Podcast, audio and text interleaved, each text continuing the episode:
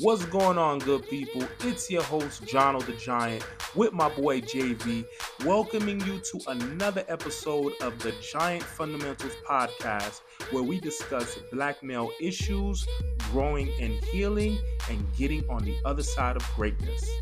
Now, before you even tune in, please leave a rating and review, and do not forget to subscribe. What's going on, my brother, Mister Giri Vaval? What's going on, Jono the Giant? J T G. We here, baby. We here, man. Here. We here. Uh, I, I want to start something new. I want to do something different. Um, I just want to talk about, just briefly, like, the the things that you're grateful for, like what happened this week, or just like in life, contemplating, just, you know, instilling some gratitude before we start. Man, that's that's funny that you bring that up, because um I was actually listening to uh, a manifestation coach, and she was saying how when you wake up, you should do at least a page of what you're grateful for. So it's actually something that I started today.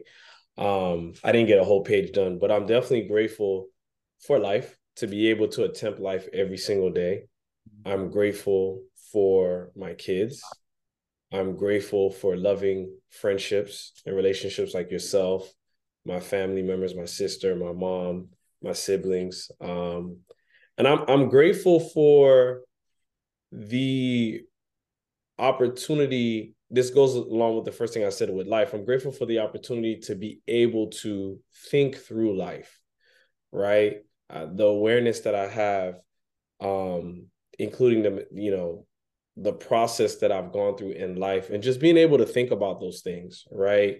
And not necessarily be on this hamster wheel of life, but to take a break, to look back at it, and to think through it, and just appreciate what I've been through in life. So that's what I'm grateful for. Nice, nice. Uh, uh, for me, it's, if I could just pin it to one thing, is more so of like who I am. Like, as I think back to when I was younger, I've always felt different from everyone else. And then when I found out about the whole H S P thing, I was like, oh, shoot. It makes sense. But in terms, when I said different, I mean, like, I've always stood out, not only physically, but just the way I thought, even in my worst days. Mm-hmm. And a friend of mine said the other day, he was like, yeah, I remember the boys used to hang out with and stuff like that growing up as a kid. And he was like, I always wondered, like, why, why Jono hanging out with these guys? Like, he said he felt like I was so much more mentally above the people I hung out with. Mm. And I'm like, wow, that's kind of crazy that you saw that at that time. But for me, I'm like, man, just, I, I love, I'm grateful. And I love the fact that I, I'm resilient in terms of my growth as a person. Like, I've gotten knocked down a lot. I mean, before I even came out the womb, I was knocked down fifteen times. Okay. And I'm just like, yeah, like, you know, shout out to D-Wade, you know, fall seven, give it up eight. Let's yeah, go. All right. And um, I'm just thankful for that, man, because not a lot of people have that mindset or have that that drive, that will, that determination. Because I, I felt low about myself. I didn't feel as if I had much to offer the world. May, I may have presented that, right? But emotionally, I didn't feel that way. But there was always something inside of me just like, keep going, keep going, keep learning, keep searching. So I'm definitely thankful and grateful for that. So what, what, um, how can I ask this question? Because I can relate to what you're saying about maybe growing up, not hanging around people that were on your level, or maybe not the right crowd. But what was the alternative? Because when I think about it, what else were we supposed to do? Because being a loner um, wasn't accepted. And we, I don't feel like, at least for me, I didn't have the intangibles at the time or the confidence to be a leader, so to speak. So what was, what were we going to do? No, that's a great question. To be honest, there's really nothing you can do, because when you're a kid, you're not in full control of your environment. You, you're in control of what, of yourself and what you do. However, you're developing as a kid, as an adolescent, as a teen, especially when you're a teen, you you want to be in the end. You don't want to be an outsider. Right. And it's just, there's so many different layers to it. And if you growing up in a traumatic situation, you know, your behavior is going to show that. And it's a lot of different things, but I just, I know when I became of age, like seventeen, eighteen, nineteen, I started making different decisions in terms of who I was around. Mm. And I was hated for that. And people felt as if I thought I was better than them. And I'm pretty sure I had that arrogance to me as well.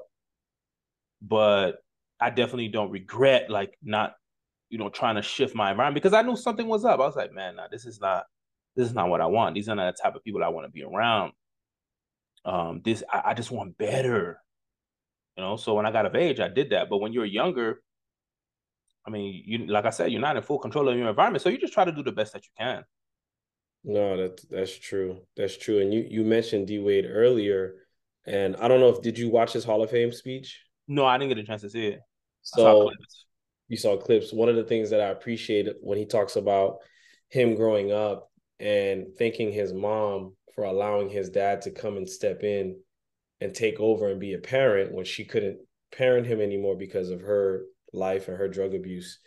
Mm. Talked about how his dad, which it, it, it really got me emotional, because he talked about how his dad would take him to every park in Chicago in the inner city and help and, and allow him to play against grown men, and then spend that time playing with him in the garage against him and his siblings. And it, like, it fortified who he was and his character, uh, because his dad took that opportunity to, to kind of raise him in that way. Um, and like you said, as a kid, we don't, we can't control our environment. Um, and in that moment, his dad was like, yo, I'm going to put you in this environment to help mold you, um, and, and, and raise you into the man I believe you should be. So that, that's a great example. Yeah, because that boy D-Wade definitely got, he, he got something, man, that a lot of people don't have.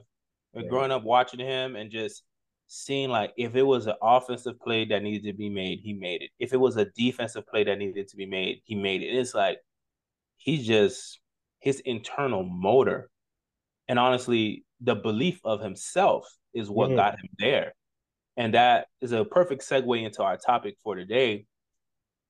There was a clip that we saw, what I believe, was it All the Smoke with um, Austin Reaves?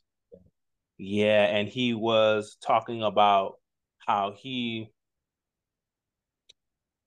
how he didn't want to go to the Detroit Pistons. Yeah. He had a and chance he had, to be drafted. Yeah, and he's like, nah, it'll be nice to be drafted, but I don't want to go to that team. I'll take my chances and I'll go try out for the team that I want to play for, as the Lakers. And I just want to play that short clip. I want to play that short clip so our listeners can hear. We could have got drafted forty-second to uh, Detroit, but kind of declined that to kind of put me in L A for a better spot. So I heard about, but break that down, because I heard about that. I didn't know if that was real. So I heard there were teams that wanted to draft you, and you kind of told them respectfully, we kind of have a plan. So tell us about that plan and uh, of betting on yourself. So basically, we tiered teams, you know, best fit for me. And L A was, I think, two on the list at the time. Milwaukee might have been one, but they were tier one. And I think Detroit called. Yeah, no, it was, it was, like I said, really um, trying to put me in a position to, you know, be able to get a roster spot. Uh, we knew that there was a high interest for a two-way, so we didn't really have to press. Uh, and that's what everything in the draft would have been from forty-two and on, would have been basically a two-way agreement. So we didn't have to press, and um, I didn't really have to hear my name called either. I mean, obviously I wanted to, mm-hmm. but it was all about, you know. So when I hear this, so many things, so many lessons run through my mind. And one of them is faith. Yeah. And a lot of people, I know for me for a long time, I just looked at faith as believing in a higher power. Yeah. But there is also a heavy component of faith, which is believing in yourself. And regardless of what everyone else around you is saying, your faith and your belief in yourself drives you into the direction that you want to go into. And that's when you, that's what we call betting on yourself, taking big risks and chances. That's what having faith in yourself is. And with Austin Reaves, man, that's, that's a, it hits it on the money. That's, that's what that is. one hundred percent. And, and it's funny, right? Because we, I heard this quote, right? We believe faith is faith in God, right? When really true faith is having the same faith as God. You know what I mean? So a lot of times, you know, yeah, we have faith. We, you know, yeah, I th- I believe it's like I kind of, I, I, I want to do it, and I believe I probably could do it, but it's like, it's so limited, right? And, and there's a lot of insecurities that pop up. We lack confidence. Um, but we always read growing up, right? Faith without works, it's a formula. Faith without works is dead, right? And a lot of times, it was funny because I was talking to your wife about this, right? Um, and she mentioned it on her Instagram.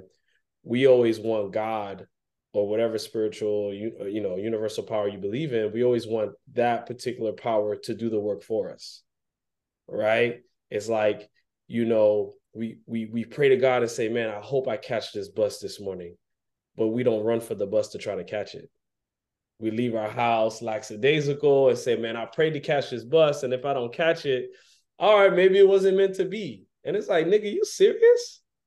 You know what I mean? So for Austin Reaves to have that kind of faith in himself, to, to dismiss being drafted, like he he he's the perfect example of what you call it, delayed gratification. Because to be drafted in that moment as an eighteen, nineteen-year-old kid, twenty-year-old kid, that's what a lot of us dream to do. But he was like, but it's not in the right situation that I want, right? So let me bet on myself. Let me have faith. I know I can make it either way, and let me go try out for the team that I really want.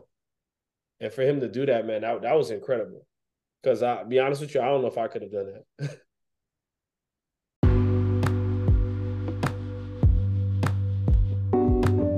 When I share my story of navigating through drug and gang violence in my community as a kid, dropping out of high school, to speaking to over one hundred juvenile detention centers and schools in the country, sharing my story in countries like Haiti and Malawi, Africa, and becoming a licensed marriage and family therapist, people always ask me, how did I do it?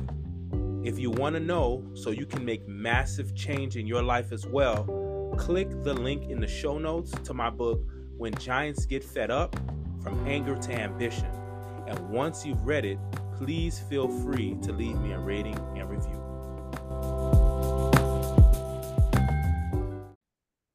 I know what you mean. And that and that and that's when I look at his his situation. I'm like, wow, I I have to think. And this is something that I do. Mm-hmm. When I hear a certain story like that, where someone, they step out in a way where it's uncommon, I always go to their upbringing. Mm.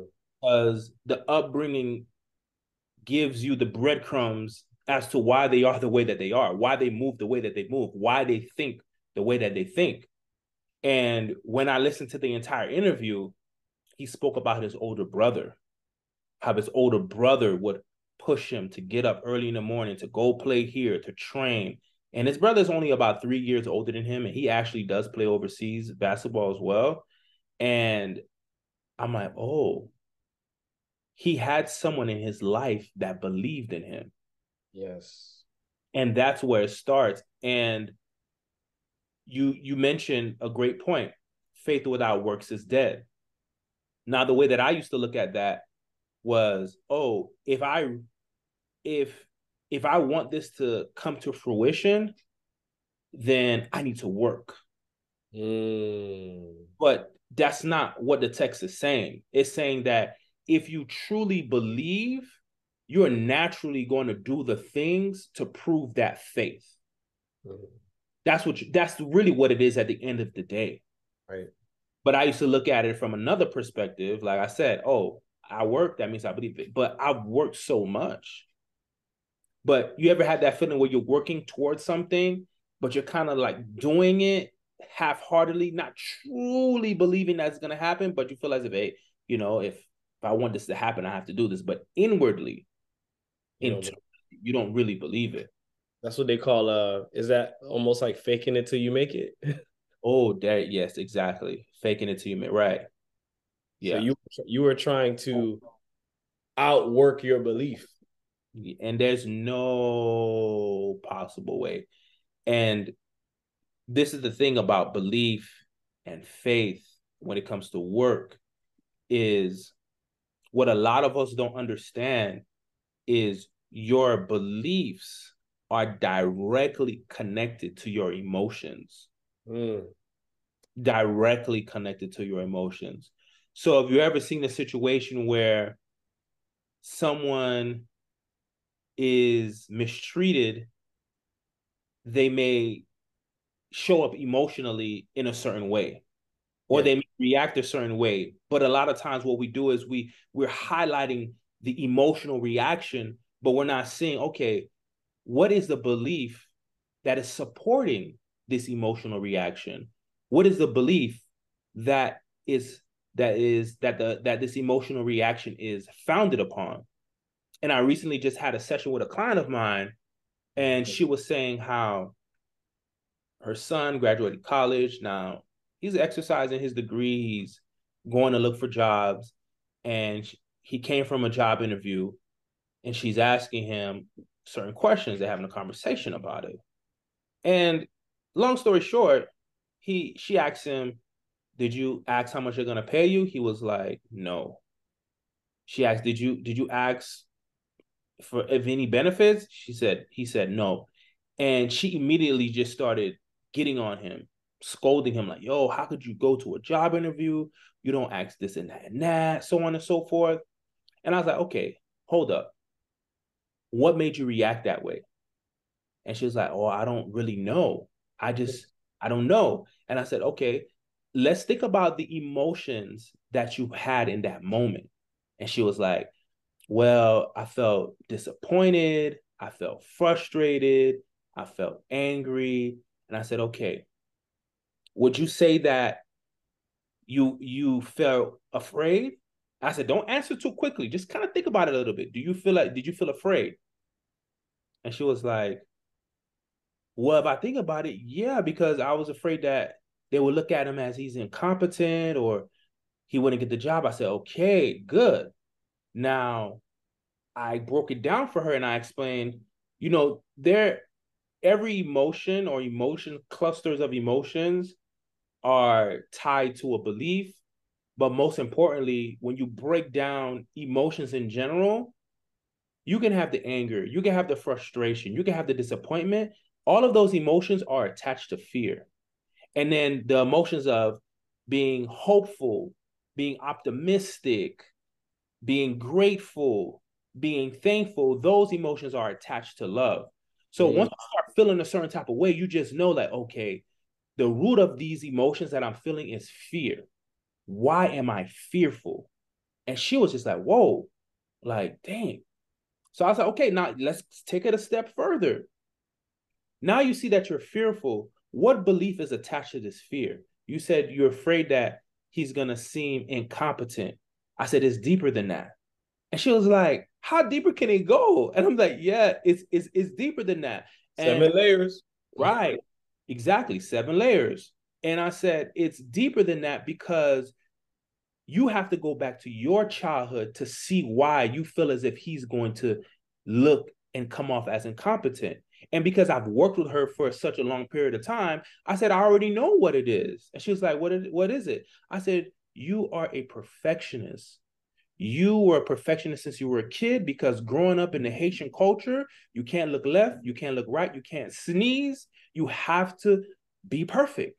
Wow. So now you're projecting that on your son. And she was like, whoa. I said, that's the belief. You believe that he has to be perfect in order to get a job. And if you believe that, then that means you don't believe in grace and self-compassion. Mm-hmm. You don't believe that, you don't believe pretty much in being human because we everybody makes mistakes.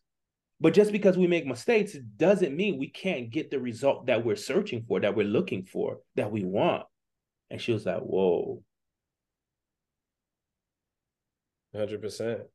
I, I know that was tough for her because, and it's funny because we were talking about this right before we got on for this podcast episode, learning to enjoy the hardship of a journey, right? A lot of us, and we mentioned in a previous podcast, we chase destination. We we finish the process or we get the reward and we're like, ooh, okay, life should be easier now. It doesn't, it doesn't work that way. And, and the reason why we're not grateful is because we don't, we look at, we all have a perfectionist, some of us, most of us, we all try to be perfectionists in our own way, right? And we don't look at the journey and the process and the mistakes as lessons, exciting lessons that we've learned along the way. When we get to the destination, we don't look back and say, man, I went through all of this. I grew from here and I love the person that I've become. Instead, we try to love the result that came from it. Yeah. Um, and we wonder why when new life challenges happen, we feel like it's a repeated cycle versus a new journey to redis- to discover more of ourselves. Yeah, absolutely. Because I, I think ultimately a lot of us, we are driven by results. That's the society that we live in. But in reality, we have to be driven by the things that grow us, that give us life. Mm-hmm. And I remember listening to Will Smith on Kevin Hart's show, Heart to Heart. And man, and I told you this before, that this thing is just revolutionized my mind. You know, the emoji that the brain just blows up. That's what happened to me. He said, I never worked for money. I worked to learn. I worked to grow. I learned to, I worked to gain experiences. I worked to build and, and develop relationships. I'm like, whoa, that's the hack right there for success. That's it. But so many of us are working towards the money. And that's exactly what Austin Reaves did, because he said, he was like, he wanted more than anything to play with LeBron because he wanted to learn from him. So that made him take that step and say, uh, I'd rather not be drafted to the Detroit Pistons. I would prefer to not be drafted and just take my chances and go to L A and try out for the team. Yeah. That's a big risk.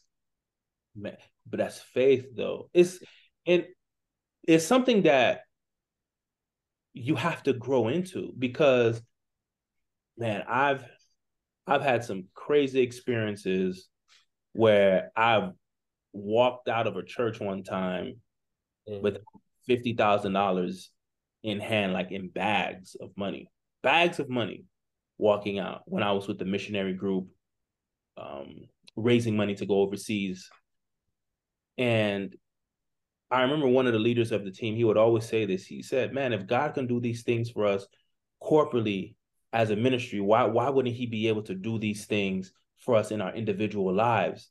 And that has always stuck with me because I'm like, he's right. It's true. And it's now that I'm really starting to feel that same feeling of expectancy that I used to feel back then when I was the group. I'm feeling that same feeling in my individual life. Every single day I wake up expecting something great to happen.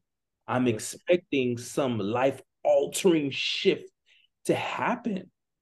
And that's what faith is, because what's going to end up happening is when you have that feeling, like I said, it's attached to a belief. Right. So that shows me, oh, my beliefs are changing. And you know what that feeling is? You know what that feeling, belief that the feeling is attached to? Is attached to the belief that I know I'm worthy of great things. Yes. I know I deserve to live a great life. I know that I am more than capable and able of living the life that I want to live. I'm more than capable and able to creating the life that I have in my mind. So now, because I truly believe that, it is producing a, a an emotion, a feeling of, of hope, of expectancy. And as a result, I'm moving forward and I'm working and I'm doing things because of that feeling. Yeah, it, it, it reminds me of the example you always tell me, uh, be, do, have. Mm. Right? Be, becoming, belief, however you want to see it. And then the do is the work, right? You're not outworking your faith. You're putting in the work because of your faith. And then the have is the reward, the, the life that you manifest, the, the life that you want, that you're building, that you have built, is because of all those things. And that all of that is, is the example that you're giving. A perfect example. That's a perfect example. And that formula right there, if you can live by that, be, do, have. When you understand that there's a certain person that I need to become, there are certain beliefs that I need to have in order for me to do and then have, life is so much easier. But that's the work that most people don't want to do. Because when you when you take that step and say, yo, okay, I have to be this type of person, man, you're confronted with your dark self. You look in the mirror, you realize like, whoa, I'm nowhere near the person that I thought I was. Wow, I can't, I can't believe I think this way. And then if you're really doing your work, you will look up like, wow, I said this person is an overthinker. This person is so anxious. This person is so pessimistic. This person is this and that. And you realize that, whoa, I'm that same type of person. Yep. And when you go through that process, it's like, it's humbling. But that's what needs to happen in order for you to become the person that you need to be, in order to do the things that you need to do, in order to have the life and the things that you want. But to take it a step further, I'm not even using that formula to have the life that I want. I actually love the process of becoming. Yes. It just happens to be that I'm getting the results that I want. one hundred percent. And I remember Maverick Carter saying that about LeBron. Mm-hmm. He said, yo, LeBron, more than the championships, he loves the process. He loves the process of getting up and and training, and then after training, going to training camp, starting the season. He loves that. And you can see that with him, how like, yo, he's like a big kid. Like, he's just like, he's loving every step of it. one hundred percent. So it was easy for him to come back down three one in the championships, because he was like, bro, I've been down three one my whole life. Mm-hmm. You know what I mean? Yeah. And, and for everyone, when you start that process, you you're de- it's gonna it's gonna feel crazy. You're going to be at a deficit. You're going to start with a negative number. But like Austin Reaves did, he took that chance. He bet on himself. And now he ended up on the Lakers. He got the contract. He's one of LeBron's, like LeBron trusts him on the floor. And he's on a championship caliber type of team. With, and he's only been in the league what, less than five years, right? Probably his third. It's only been two years. Since he's been two years, right? Look how quickly. Third year. This is third year, right? And that's what we said last podcast, right? Time does not equal depth, because what he's done in two years, people take twelve to do. You know what I mean? So, it, but everyone has an individual journey that they have to go on. We're just saying, yo, take that, bet on yourself, take that risk. Take that chance. And me and you are here as living testaments, as people who decided to take that chance. We did not come, we were not born with a silver spoon. Like you said, you've been fighting, you've been Tysoning people since you've been born. Yeah, I mean, you've been trying to knock niggas out and bite ears since the womb. You feel me? Um, but you've been able to have at least this much level of success in your life because you never gave up. And you've always worked on yourself, and you've always believed in yourself. And it wasn't perfect in the beginning, but the process was perfection. Mm. Yeah. And for all those out there who may be thinking, man, I want to get to that point. I want to be able to have that faith in myself. I want to be able to believe that I can do what I put my mind to. I, I want to be able to have this and that, so on and so forth. But you feel as if it's just not working for you. This is where your healing work comes into the picture. Because for me, I try to outwork my faith. That's what I tried to do. I tried to outwork how I truly felt and believed about myself. Yeah. And I had to really be honest with myself that, one, like most men, I was putting on a mask. I was performing. Yeah. And two, I had to say, wow, like, I really don't believe that I can do this. I really don't feel as if I'm worthy. But then it doesn't stop there. Where are those feelings coming from? Because what a lot of us don't realize is the way that we feel about ourselves, whether good or bad, that's just passed down from the last generation or whatever environment or culture you grew up in. It's just passed down. So when I look back and I and I see how people counted me out, I was always the black sheep everywhere I went. Parents would tell their kids not to hang with me. Um, getting, you know, suspended all the time, dropping out of high school. These things that I did were just a product of the generation before me and how they made me feel. And I had to go deep and say, wow, you know, I thought about it. It's like, yo, there's several moments, but there's one specific moment. I remember my mother calling the house because I didn't grow up with my mom. And she's calling the house to speak to my grandmother. And she says, Jonathan, where's your mom? Pass your mom the phone. Wow. In that moment, I'm like, what? What, you don't think I know that you're my mom? In that moment, I'm stunned. And I'm like twelve years old. And I'm I'm like, what? Just, that's just one thing. That's just one thing. But that one thing is going to develop within myself a belief that, man, I'm not worthy of love. Right. I'm not worthy to be loved by a mom. Like my, not only my, not even my own mom wants to claim me. Those things, those seeds, they eventually grow. They produce fruit of insecurity. Yeah. They produce fruit of resentment, anger.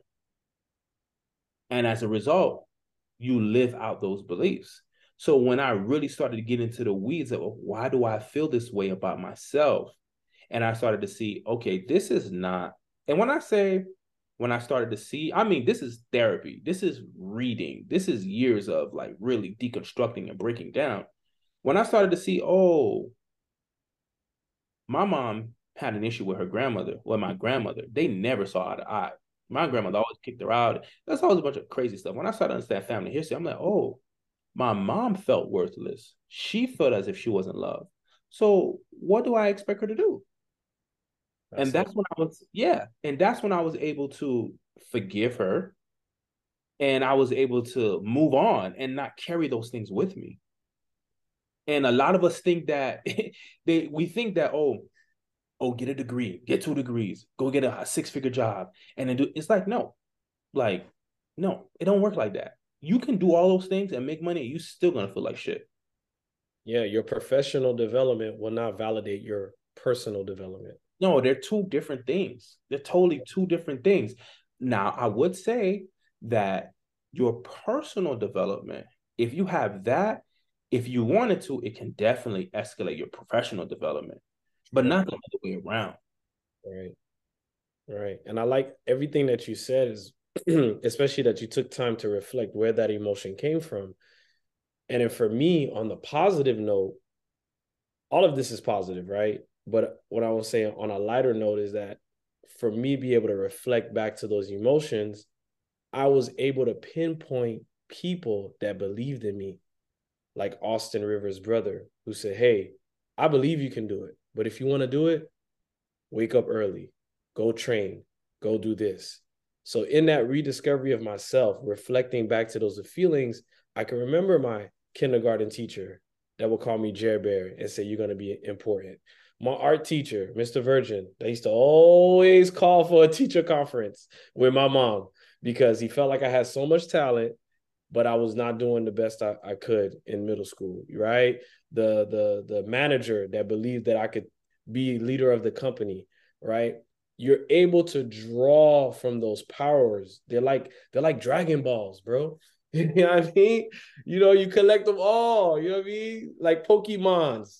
And the next, you know, you're able to take over, you know what I mean? You're, you're able to have that power in your life further later on in your life to push towards the, those goals and, and get through that journey.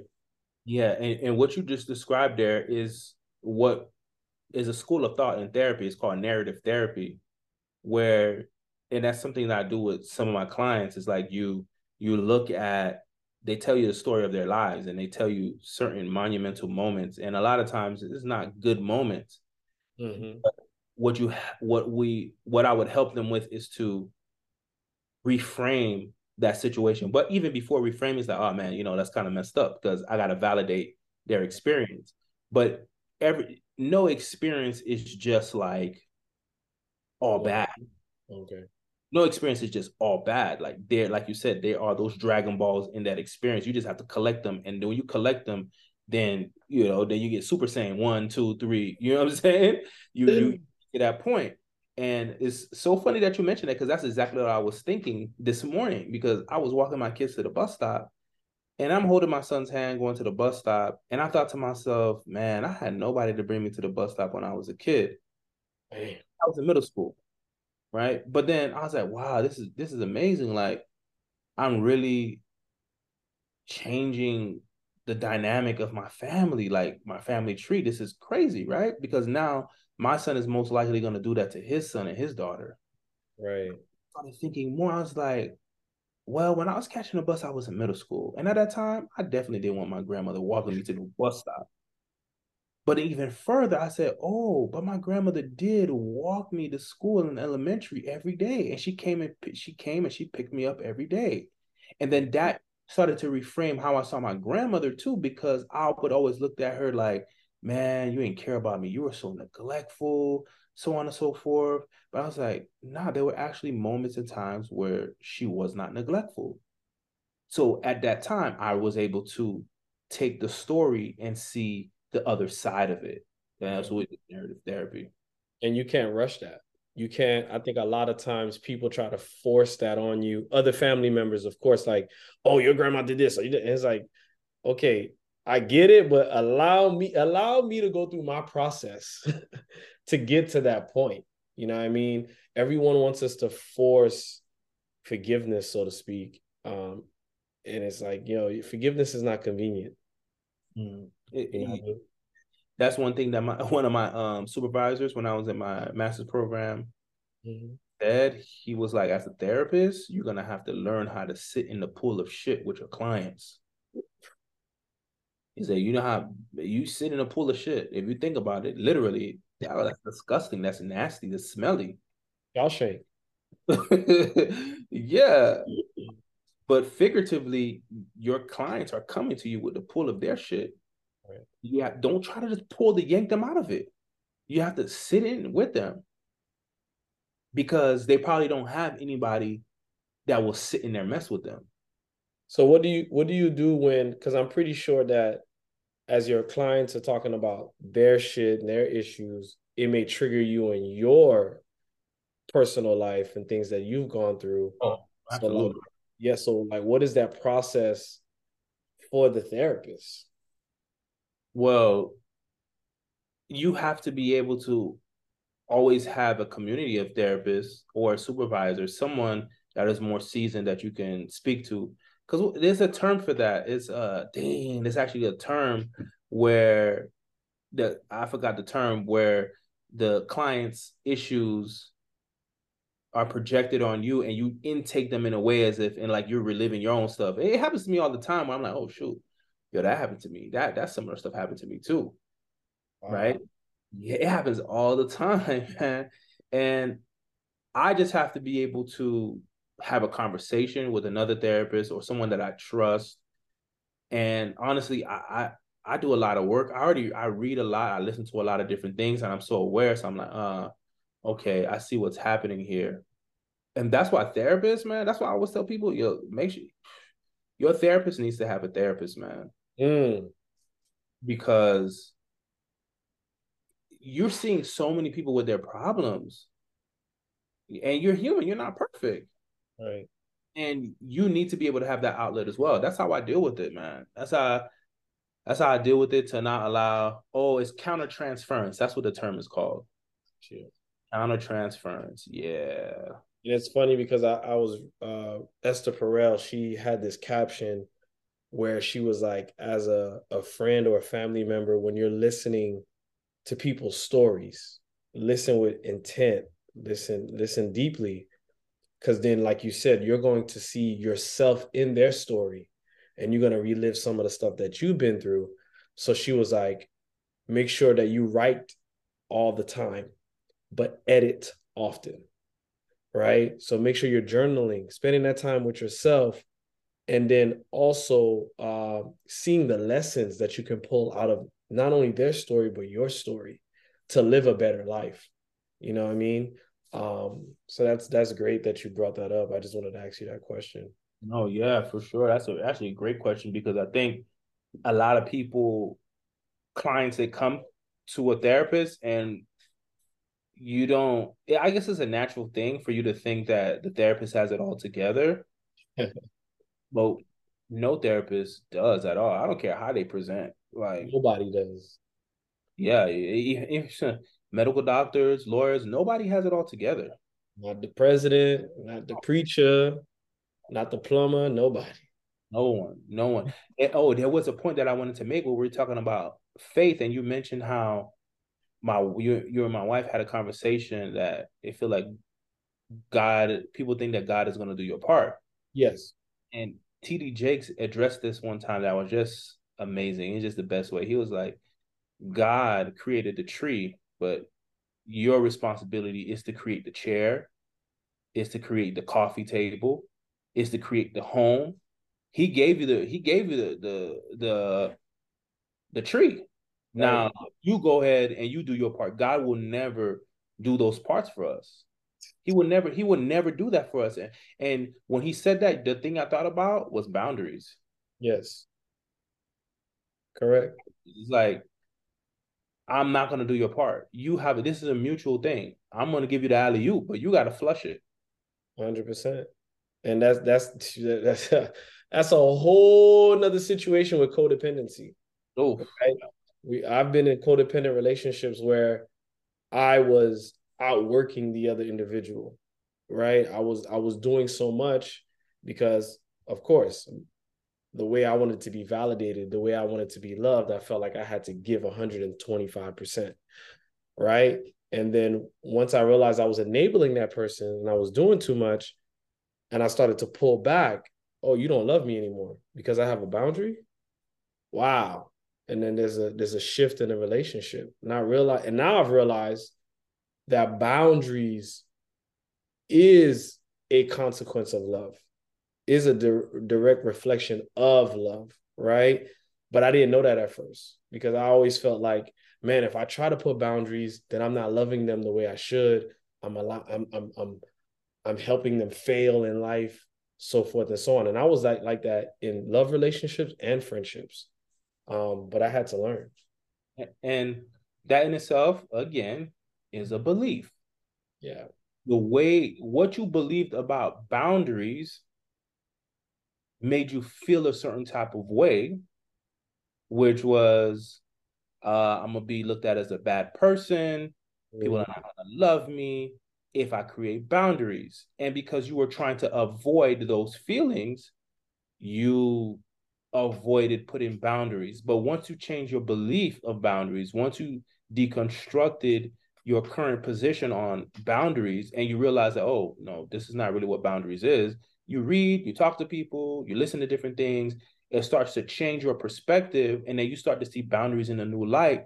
Now you become more courageous to set boundaries And if the person feels a certain type of way about it, then you know, okay, this is not a relationship that I need to be attending to. one hundred percent. And I know people out there that, that are like me, were like me, they feel like, man, that's it's so hard to place boundaries, right? And I started placing boundaries on myself. That's how I started the process. And once I mastered that, it became easier to place boundaries on other people, mm-hmm. because I started that process of self-love and understood it.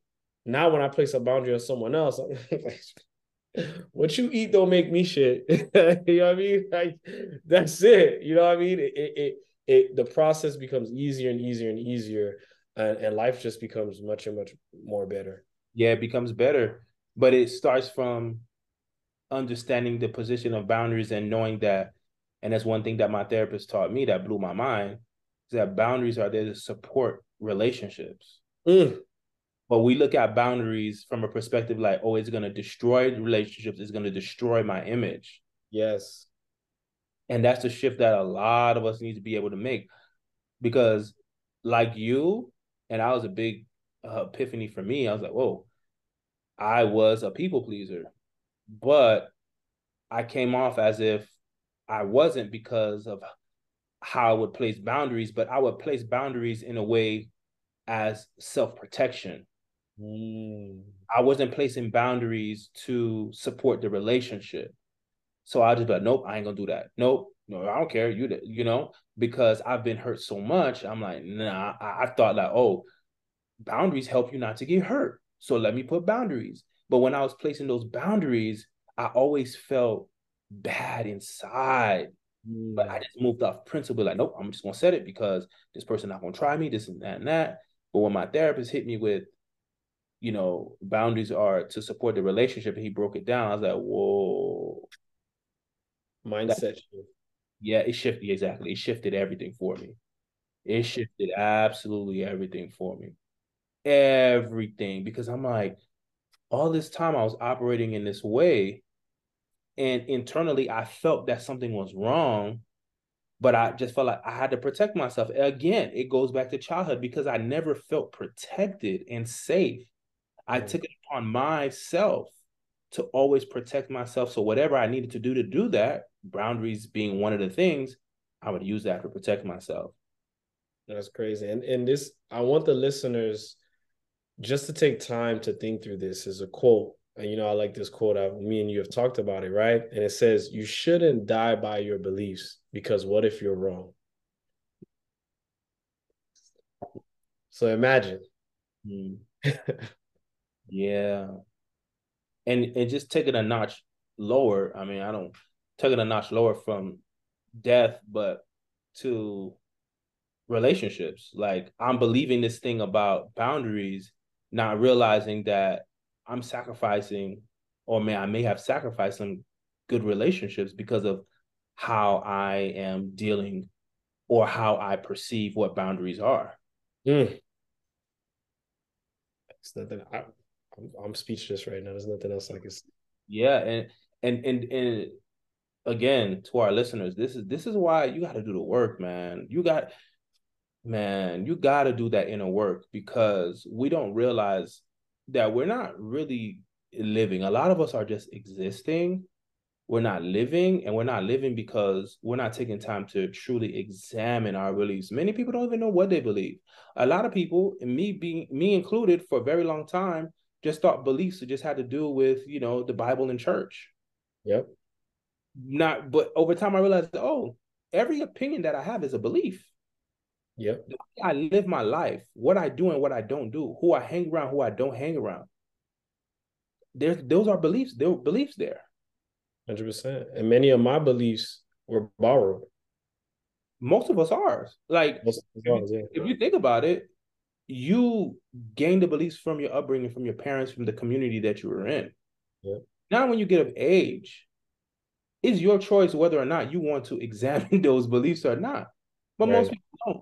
And then they get upset at the results that they're getting in their lives. And then they, they're like, oh, I can't believe, like, people will be like, oh, I don't want to be like my dad. Or I don't want to be my, it's like, listen, if you don't examine your beliefs, you're going to be exactly like them. Mm-hmm. And you or, wonder. Or you're going to be the exact opposite that's terrible. That's the other side is terrible too. one hundred percent. And this is why we all wonder why we lack faith. Mm. You know, it's always going to go back to that belief and that faith at the end of the day. Correct. Yep. Well, before we get out of here, make sure you send me your Paramount sign-in, login, and password so I can watch the Will Smith interview. This nigga said Paramount. It's not Paramount? Oh, Peacock, bro. Peacock. Okay, got you. Send me over that. Because I wanted to watch the interview. I'm like, yo, they only got like one. It's on YouTube, though, bro. I think it's on YouTube. It was only one-minute clips. Is the interview only three minutes long? Nah, man, I, I I still send it to you, but I feel like it's on YouTube as well. It's on YouTube. When I checked, I watched, a, I watched a couple of interviews on YouTube, like uh, you the, Tyler Perry. Oh, they didn't have the Will Smith one. The Jay Z one I watched, the Tyler Perry. But when I went for the Will Smith one, he told me it was only two minute clips, like three, two minutes. It was only six minutes. I was like, I'm pretty sure the interview is at least a half an hour. Yeah, yeah, yeah, yeah. I definitely, I got you, I got you. Appreciate yeah. that because you know, Netflix been tripping, so. Oh yeah, you, the Netflix they they tighten that rope, boy. They tighten that rope, boy. Ugh. They, did, they did me green today. They let me watch ten minutes of an episode and said, "You need that code, player. You need that code." I said, "Hold on, my sister at work. I can't get the code." Netflix tripping, greedy, capitalist. Bro, them boys, they real sin, man. It's been uh, like over ten years. I know, I know. Them boys, they them boys, they they were real patient. But listen, what they did is said, yo, we're gonna reel everybody in for the next decade plus. Mm-hmm. So that now when we say you can't use every uh one person's um subscription, people we we it's like it's a part of the culture, bro. We have no choice, we're gonna buy it. Yeah, one hundred percent. We can't live, we can't live without it. Yeah. That being said, I need you guys to share this podcast, subscribe, so I could afford my own Netflix subscription. Okay? Please help a brother out. Help me, please. Help me. All right, bro. It's a good one. Another good one, man. I'll holler at you later. Love you. Have a blessed one. I love you too, bro. Be blessed. Thank you so much for joining us. And before we go, I just want to remind you, the man that says he can and the man that says he can't are both right. Which one are you? By his father and mother, he was abandoned. With no concern for his safety, they left him stranded. A life of hurt was the very thing he was handed.